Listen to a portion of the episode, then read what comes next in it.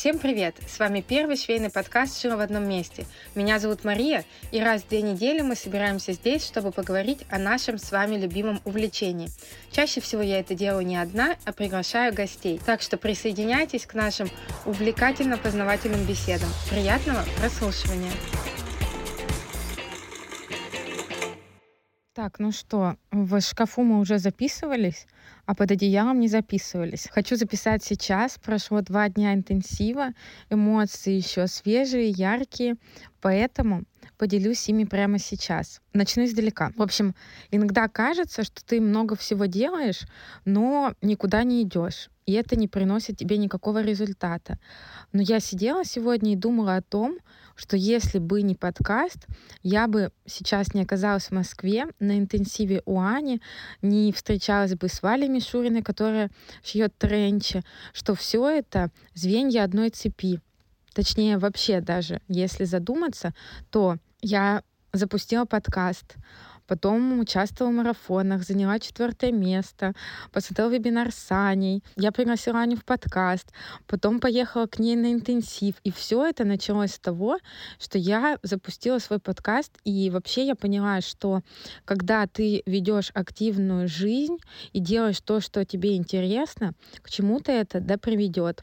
Э, вот такая короткая мотивирующая речь о том, что даже если вам кажется, что ваши действия не приносят результата, а, посмотрите на это под другим углом. Может быть, то, что вы делаете сейчас, сыграет э, важную роль в дальнейшем. Теперь, что касается интенсива. Я вообще почти ноль в тканях, либо близка к нулю.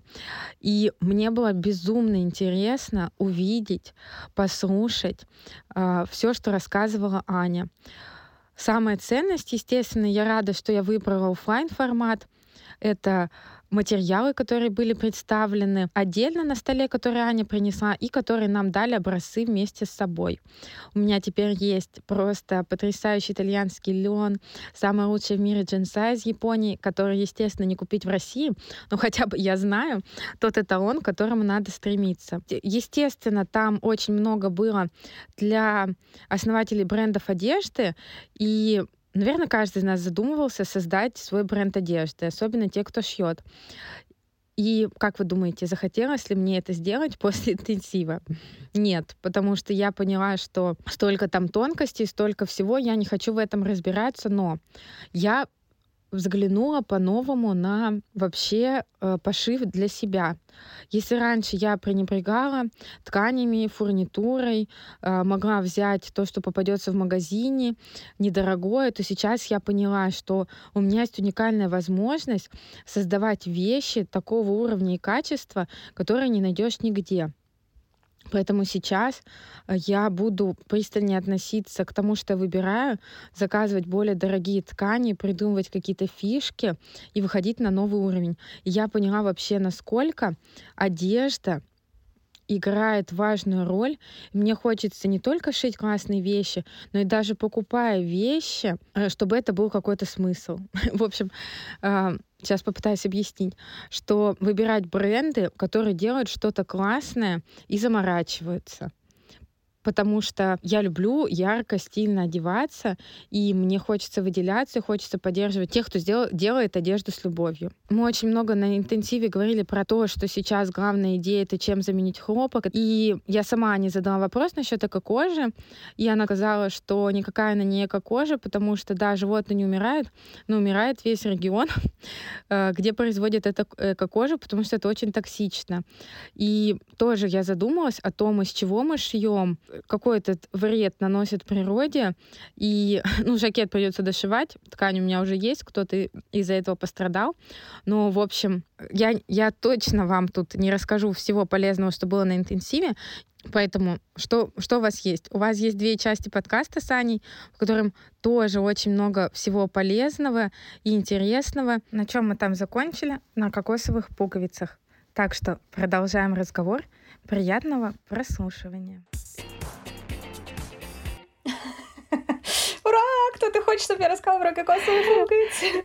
Рассказывай. В чем, э, ну, я так понимаю, они у тебя где-то в рейтинге э, есть, да? Не ненависть, а как бы... Это просто мой любимый мем, мне кажется. В общем, суть в чем? Я говорила про то, что в разных ценовых сегментах есть э, нужно использовать, считается, что так другие бренды окей, делают, так делают мировые лидеры и крупные игроки. Есть некая азбука, по которой работают. И если начать э, ну, можно делать одежду, там, вот я сижу такая у себя в мастерской, и вот считаю, что это дизайнерское решение, что вот у меня розовый худи, и на нем фиолетовые шнурки, потому что я розовых не нашла. Это вот дизайнерское решение. Можно так работать. Можно работать по-другому. Там, я планирую шить худи.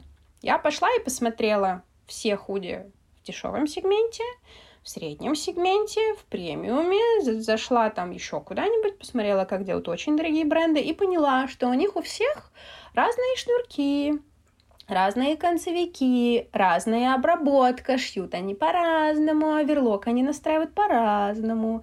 Худи подороже распошили, а худи подешевле просто оверлок там с, ну, на такой строчке забавной, то есть там больше дырок, чем шов.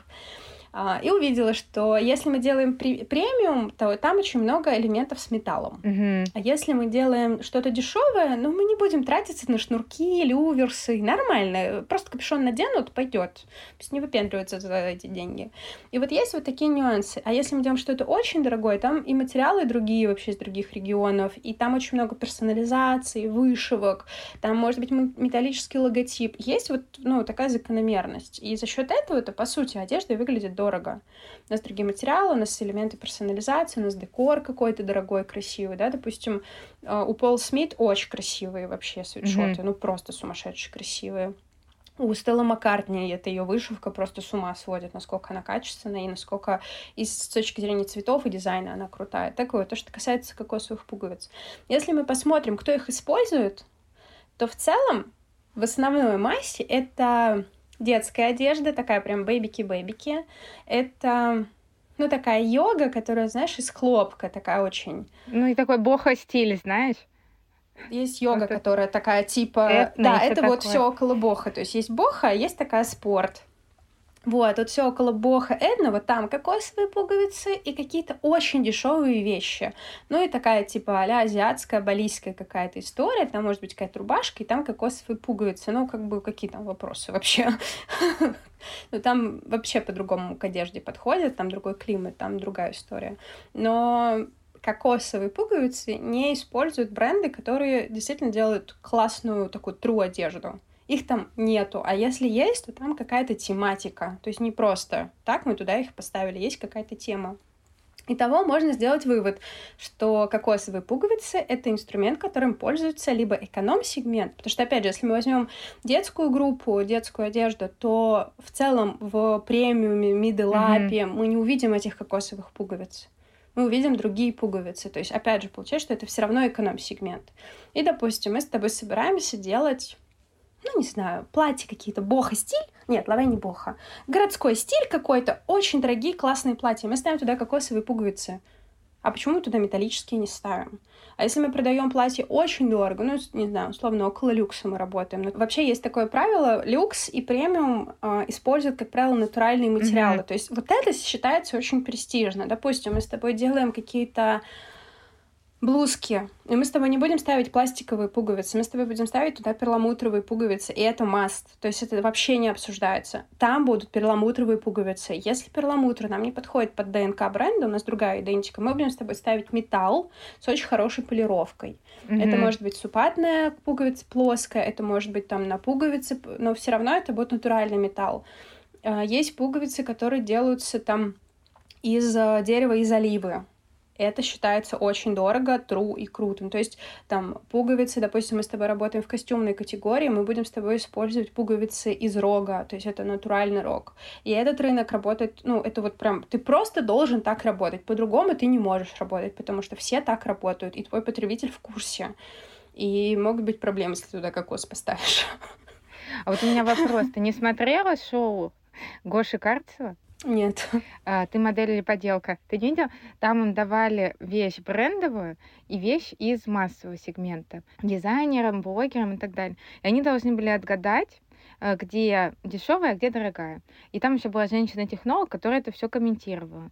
И вот мне стало интересно, вот ты говоришь, что дорогом будет, понятно, трикотажный костюм или еще что-то, или э, джинса. Она просто там сказала, что э, мол, трикотаж и джинса не отличается. В дорогой пойдешь купишь, что в дешевом. Ну, там, например, был H&M и, например, Ком де Гарсон. Отличается? Ну, ты можешь посмотреть кулирку, кулирную гладь, трикотаж у Ком де Гарсон и посмотреть э, эту несчастную кулирку в любом масс-маркете.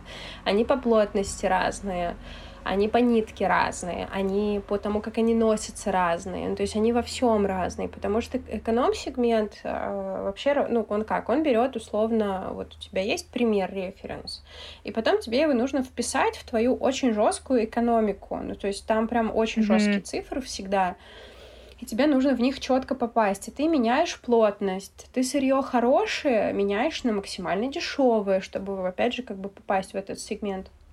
И в итоге ты удешевляешь все, что только можно, со всех сторон. И по факту, да, оно может выглядеть так же, но это не одно и то же совершенно. Тебе надо посмотреть это шоу. Да, мне кажется, мне нужно, я э, прям... И они там еще за заклеивали, э, со, как они называются, составники и этикетки, чтобы тоже не догадались. Да. И я смотрю у тебя тоже по разборам, что это целое, тоже там, где можно облажаться, в общем. Да. Налажать конкретно. Это все должно выглядеть очень красиво и поэтому видно, выдает. Давай я расскажу классный пример, как в одном из брендов, где я работала, ну, по сути, это эталонная система, как это, по идее, должно быть. Окей, мы можем быть маленькими, но мы можем просто к этому стремиться, перенимать то, что мы можем. Так вот, обычно, когда задается коллекция, сначала идет тема коллекции. То есть сначала утверждают тематику, э, про что мы рассуждаем. И неважно, mm-hmm. даже если мы делаем масс-маркет, ну, окей, если мы делаем вообще какой-то Wildberries, там как бы нет ДНК. Ну, там есть ДНК, но там все сильно проще. А если мы даже в middle сегменте работаем, у нас все равно есть какая-то тема, которую мы обсуждаем. Потому mm-hmm. что одежда это все равно как бы обсуждение какой-то темы. То есть какое-то направление, ну, не знаю, там, пусть там будет город, дача, мегаполис, ну, то есть все равно даже такие вещи, как бы, ну, все равно есть тематика. Дальше под эту тематику собираются, ну, условно, мудборд, настроение коллекции. Причем правильный мудборд это, кстати, не, ну, обычно я думаю, что, ну, вот примерно референсы того, что я хочу. А-а. Правильный мудборд — это фотографии там скульптуры, цветов, животных, птиц, неба, ну, то есть это все что угодно, но не одежда. Mm-hmm. Но это тот же самый вайб, про который мы хотим рассуждать. Опускаемся дальше. Дальше у нас идет э, коллекция, и у нас есть часть коллекции, которая одежда. Дальше у нас есть из этого ответвление по материалам, мудборд, уже конкретно с фотографиями, какими-то материалами, что мы хотим. Дальше у нас есть отдельная коллекция, это фурнитура на этот сезон.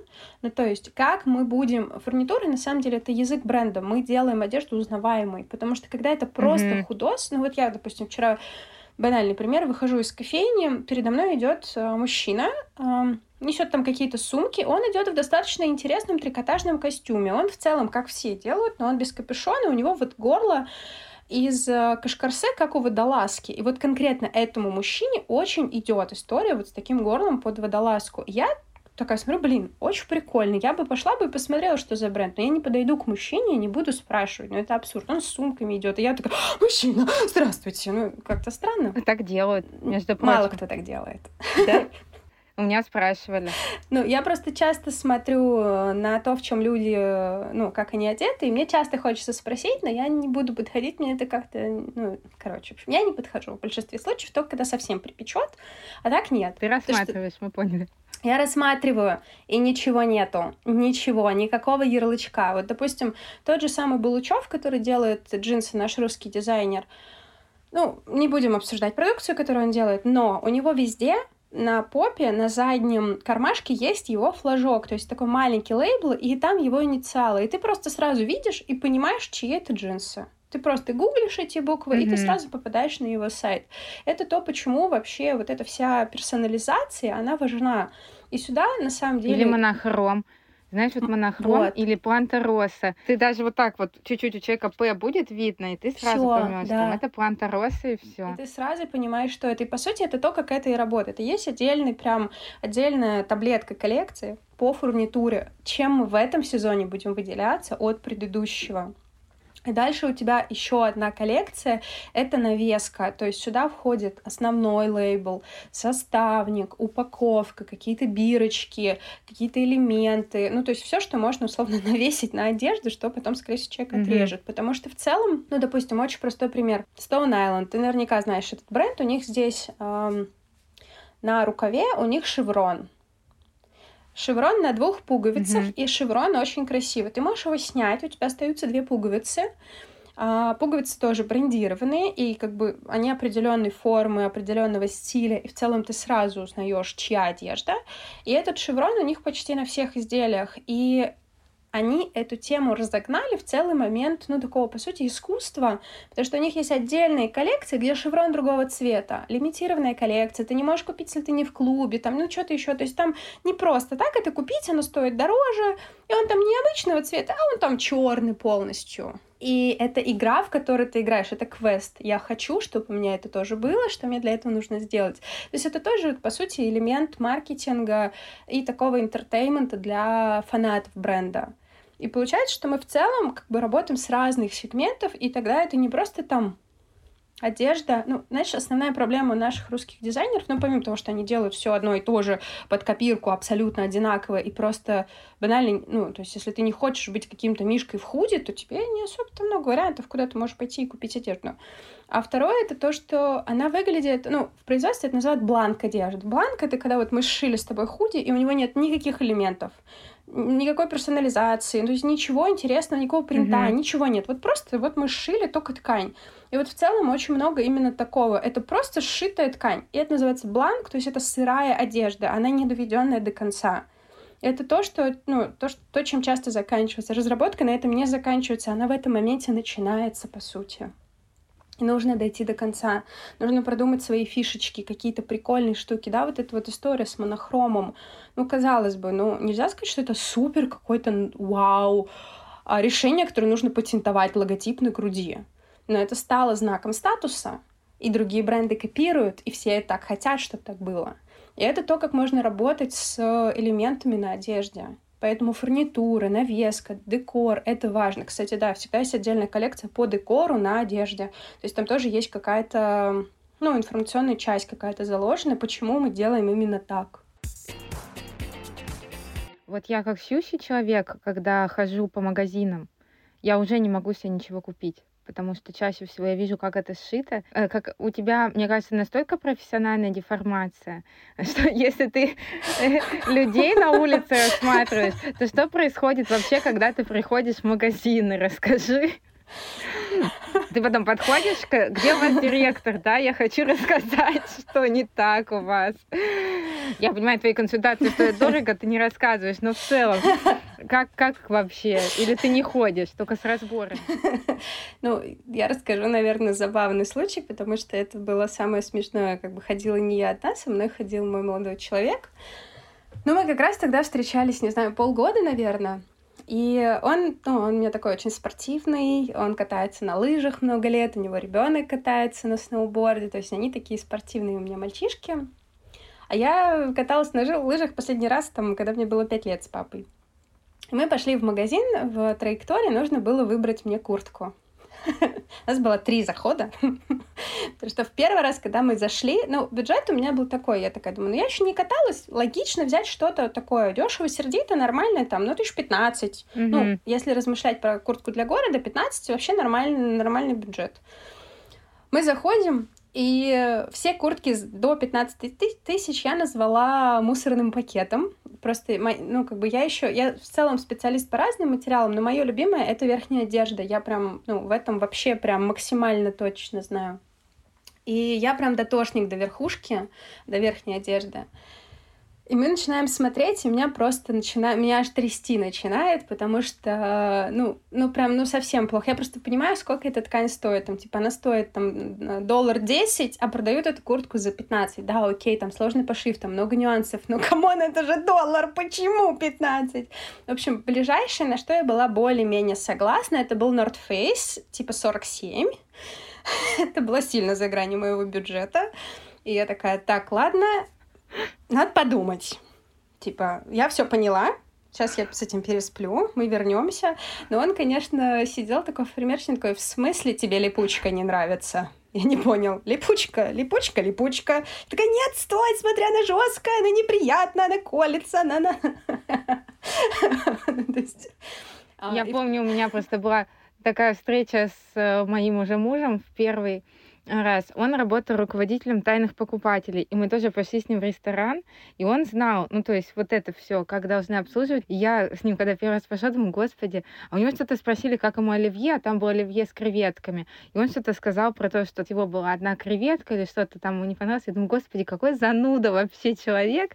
А теперь ты понимаешь, знаешь, кто, кто в чем эксперт, тот, понимаешь, так это и докапывается. Ну, смотри, поэтому... в этом-то и суть, что Тут вопрос, каким, вот да, мы как раз с тобой касались этой темы, смотря с каким потребителем мы работаем, потому что, опять же, когда мы начинаем только выстраивать концепцию вообще бренда, мы в первую очередь думаем, с кем мы работаем. И наша целевая — это не какая-то мифическая женщина 25-35 зарабатывает 100 тысяч, а-а-а-а, у нас девушка, которая живет примерно в таком образе жизни, она занимается спортом. Если занимается спортом, то примерно в таких фитнес-клубах, либо в таких секциях таким спортом. Она покупает, ну смотри, женщина, которая покупает кофе там за 60 рублей у метро, это одна история, это один потребитель.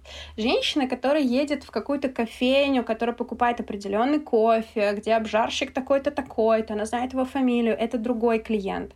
Они могут зарабатывать одинаково, но они покупают вещи по-разному, исходя из разных концепций, по-разному выбирают, смотрят, анализируют и принимают решения. И мы смотрим, с кем мы работаем. Что люди выбирают по-разному, и потребитель, который э, покупает одежду дороже, он привык, что какие-то элементы в одежде уже за него продуманы, и они уже на этом уровне. Например, Кристиан Диор работает с брендом Рири, это молнии из Швейцарии, и их полностью, во-первых, там металл, всегда металл в большинстве случаев. Ну, если потайная молния, понятно, mm-hmm. не металл. Но все остальные — это металл, потому что это рынок люкса, и там принято, чтобы молния была с металлическими зубами, преимущественно только если это не противоречит там идентике бренда и назначению нашему, да, то есть технические какие-то данные, показатели. Это молнии, где, вот представь, каждый зуб молнии вручную полируется и пинцетом вручную насаживается на, на тесьму, понимаешь, да? Это, по сути, арт там сумасшедшее качество, они дают гарантию, то есть сама фабрика дает гарантию на все свои молнии минимум 10 лет. И в большинстве случаев, там, когда ты берешь, вставляешь молнию, ну, ты делаешь ее под заказ, если ты крупный бренд, ты можешь убрать логотип компании и поставить свой. То есть это отдельная опция, тебе mm-hmm. делают клише, и ты там можешь на молнии хоть послание клиенту написать, там, хорошего дня, ла-ла-ла все что угодно. А, и очень часто они не убирают, потому что Риви — это ну, это знак статуса, по сути.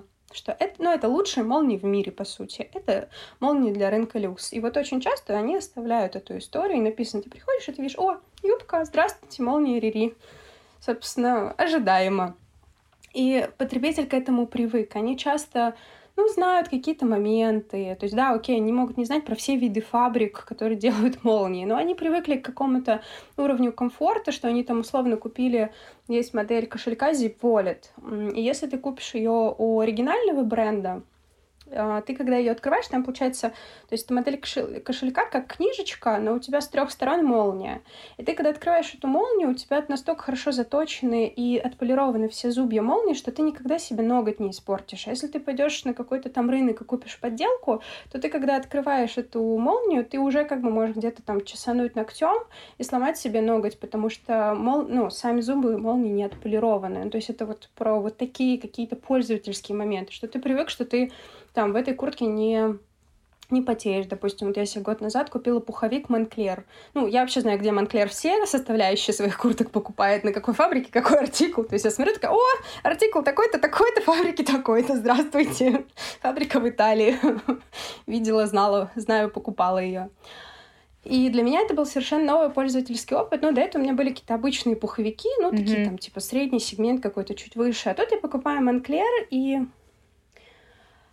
я вообще не чувствую веса этой куртки. Она огромная, это вот этот огромный вот этот дутик, но у нее вообще нет веса никакого, потому что там такое, там очень дорогая выработка пуха, где ну, перышко такое очень легкое, очень теплое, да, у тебя огромный дотик, но он по дизайну просто должен быть огромный, у тебя там много пуха, но у тебя невесомый пуховик, а до этого у меня от любой куртки болели плечи, ну, потому что все равно она тяжелая какая-то, а тут, понимаешь, тут все придумано, молния, рукав, почему именно такой манжет, почему внутри манжета все вот так сделано, то есть нигде не задувает тебе, везде комфортно, и она идеально продумана под своего клиента, просто идеально, никаких вопросов нет, ни с какой стороны не придраться вообще.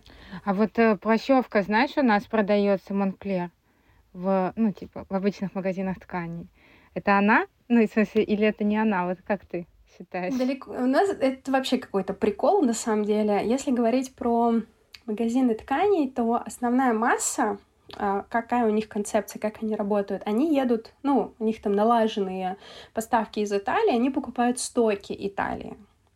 Ну, то есть, допустим, мы какой-то там бренд с тобой в Италии, все всегда заказывают ткань с запасом. Обычно 10-20%. Если такая поставка из, издалека, лучше взять 20%, потому что могут быть разные ошибки. Может быть брак у тебя внутри рулона, может быть брак у тебя на швейном производстве, не знаю, у тебя там швея гуляла, там у нее свадьба у сына была, она пришла и что-то там два дня не то делала.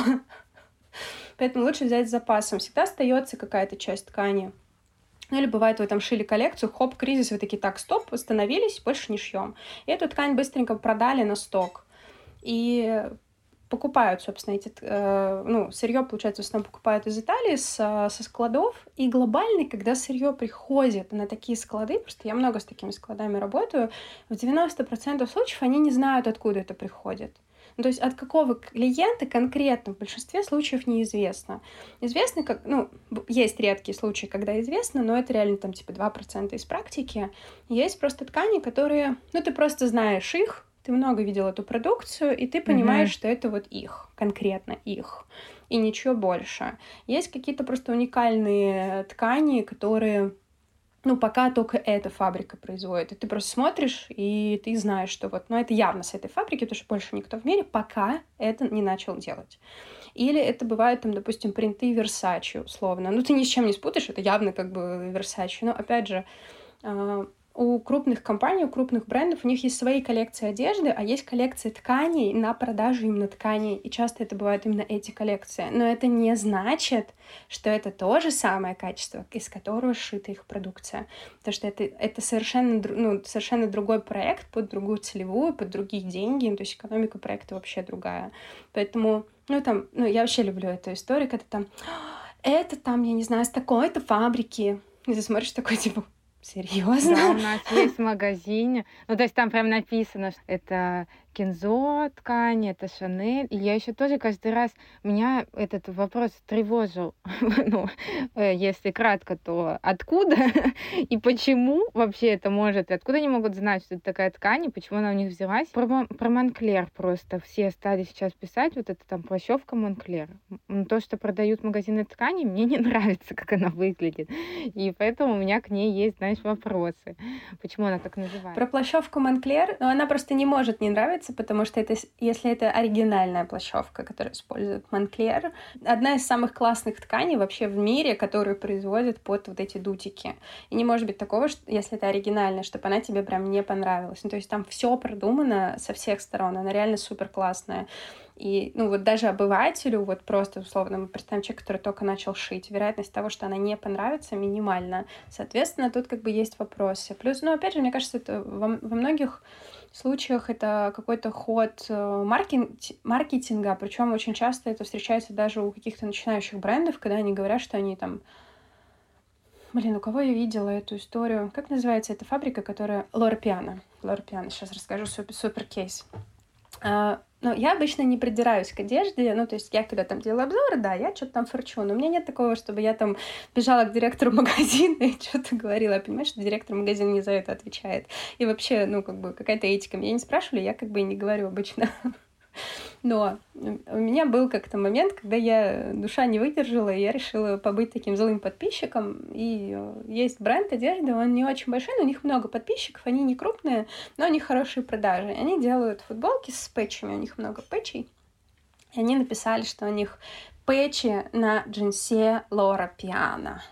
И, ну, вообще, на самом деле, вся эта история с Лора Пиано очень сильно раздута, потому что ну, это такое, знаешь, просто клише. Люди такие смотрят, такие, точно хороший. Или, знаешь, у нас очень много брендов, которые делают свитера, там, ну, в районе, там, 10, 15, 20, и они пишут э, тысячу рублей за свитер. И они пишут там, это, там, сырье Лора Пиано. Ну, что, на всех, что ли, Лора Пиано сделала? У вас у всех? И вы действительно вот в эти 15 вписываетесь, и это действительно... А, они еще пишут кашемир Лора Пиано. Ну, вообще, кашемир — это такая отдельная субстанция. Это, знаешь, вот есть белый чай, которого там один гектар плантация на весь мир, и вот кашемир примерно такая же история. Да не хватит на вас всех кашемира. Типа, и, как правило, это не кашемир, а просто такая, ну, мягкая шерсть, как бы, ну, имитация, по сути. И она не ведет себя так, как, как кашемир ведет. Ну вот все пишут, это кашемир, Loro Piana, 10 тысяч. Да come on, серьезно? И в то же время ты видишь в люксе, где реально кашемир Loro Piana, там этот свитер стоит 50-60, там полторы тысячи евро. И ты такой, а, да, это прям то же самое, ну, конечно, класс. Но я тоже думаю, что это какой-то такой ход маркетинговый. Вот ты так много знаешь про ткани, я понимаю, что я сейчас задам глупый вопрос, но все-таки можно ли самостоятельно... Нет глупых вопросов. Нет, я понимаю, что это там твой опыт э, гигантский во всех компаниях и так далее, но вот ты так рассказываешь, я хотела бы просто, знаешь, вот хотя бы на один процент разбираться в тканях и фурнитурах, как ты. Вот если я не для того, чтобы сделать это своей профессией, а для себя, хочу в этом разбираться, что я могу сделать? Куда, куда мне пойти за этими знаниями? Меня часто спрашивают, на самом деле. У меня даже есть люди, которые пишут, а можно ты меня в индивидуальном порядке обучишь? Но я просто не представляю, как в человека все это ну, можно придумать какую-то такую випку, но мне кажется, она будет очень дорогой, потому что я бы человека тогда бы возила по странам, чтобы он немножечко увидел. Потому что у меня был опыт, когда я возила там отдельно на выставку в Мюнхен девушку, она собиралась делать бренд по йоге, и возила инвесторов в Париж на выставку нижнего белья. Ну, то есть я написала, что говорю, лучше давай поедем, тебе в полях покажу, тебе станет все понятно за три дня. На словах это чушь. Mm-hmm. Мы поехали, действительно, человек весь мир перевернулся, она поняла, как работает эта индустрия, открыла кофейню, такая, я не буду делать эти трусы, нафиг надо, я открою кофейню, она дико счастлива, у нее прекрасная прибыль, вообще все работает. Иногда за это нужно заплатить деньги, знаешь, чтобы понять, что тебе это не надо.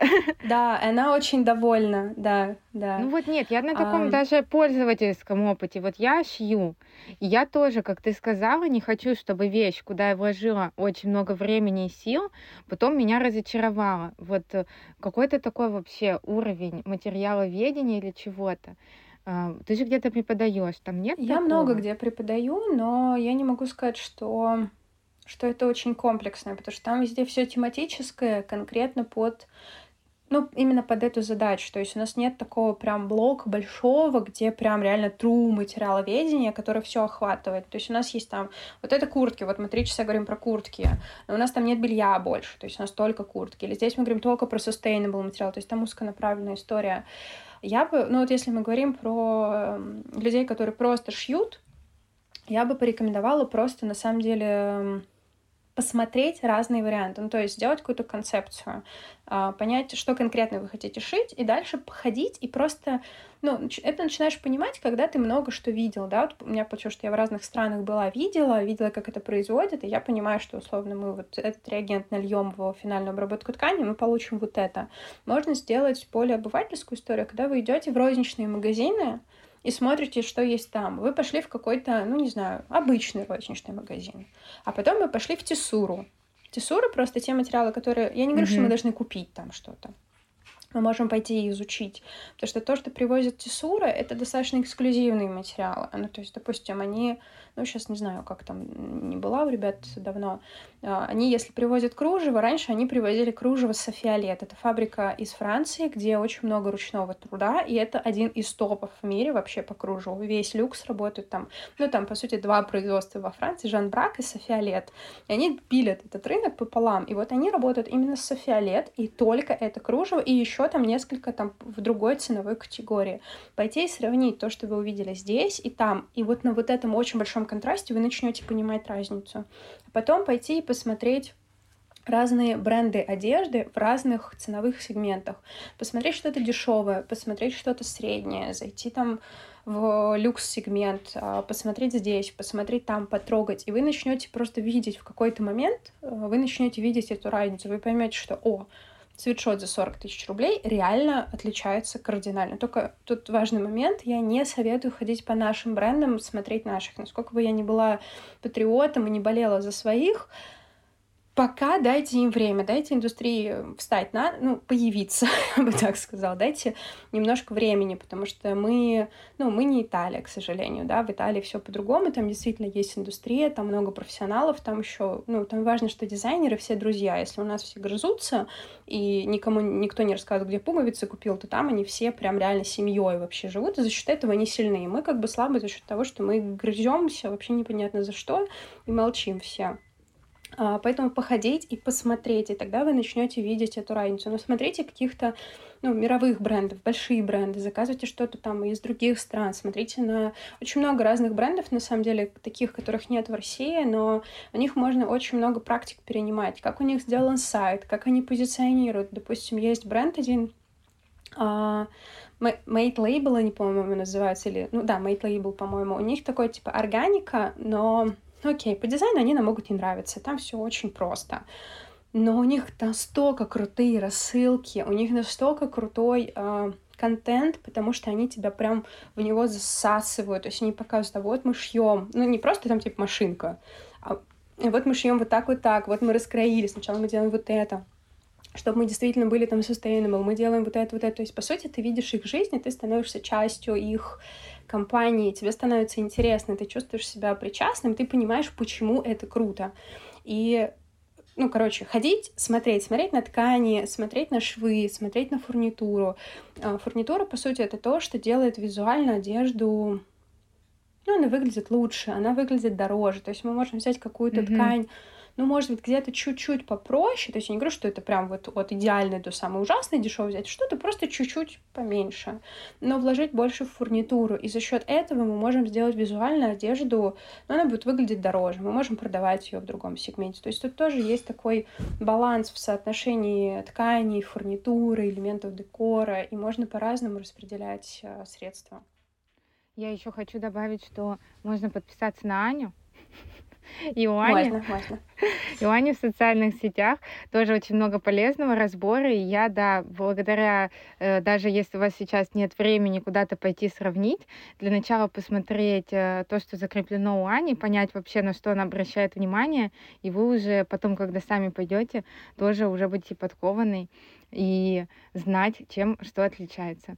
В общем, э, я так понимаю, с Аней можно разговаривать бесконечно, поэтому мы так долго выбирали тему, потому что я поняла, что Аня, она может вообще просто в любую тему э, углубиться, и я очень рада, что вот нашла вообще такого эксперта, познакомилась, и что видно, как, как тебе это нравится, и как ты болеешь, правда, за то, чтобы наши бренды, и вообще люди, которые а, запускают свои бренды или еще как свой бизнес, они относились ответственно и, в общем, не так просто ко, все, ко всему, да, что ты даже говоришь, что сейчас отправляешь там бизнес-план писать. То есть тебе вот видно, что у тебя сердце болит даже не просто за ткани, а за людей, чтобы они это делали. Вот я очень рада, что ты согласилась поговорить.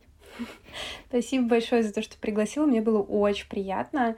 То, что касается разборов, у меня в блоге, кстати, спасибо большое, хороший комментарий. А, у меня есть прям халат, я их прям поближе, наверное, запишу. Они называются разборы, по-моему, их два. И это хорошая идея, кстати, посмотреть сначала их, а потом пойти по магазинам, потому что вы поймете, по какому принципу, ну, то есть, условно, алгоритм действий. Сначала вы смотрите на это, на что конкретно вы смотрите, потом вы смотрите на это и как это анализировать. И вам будет понятней. Вот еще раз тебе спасибо. Спасибо большое. Очень круто, что ты делаешь такой блог это, ну, мне кажется, вот я вспоминаю, как я сама шила, и мне действительно очень не хватало. У нас там были встречи в нашей швейной школе, мы виделись, но все равно это там, ну, условно, там 40 человек, которые ходят в эту школу, и все. А, а ты делаешь прям такое большое комьюнити, где действительно можно потом переходить на людей, смотреть и быть частью этого всего. Это очень-очень круто, очень крутой проект, и большая молодец. Очень классно. Спасибо. Пишите, если будут вопросы, как всегда, в социальных сетях к выпуску. Мы с Аней, если сможем на них ответить, то ответим. В общем, все, всем пока. Все, всем пока. Спасибо всем, кто дослушал этот выпуск до конца. Подписывайтесь, оставляйте отзывы, ставьте лайки, делитесь моим проектом в социальных сетях, делайте репосты этого выпуска. И, конечно, подписывайтесь на мои социальные сети и профиль подкаста. Ну все, до встречи через две недели. Пока-пока.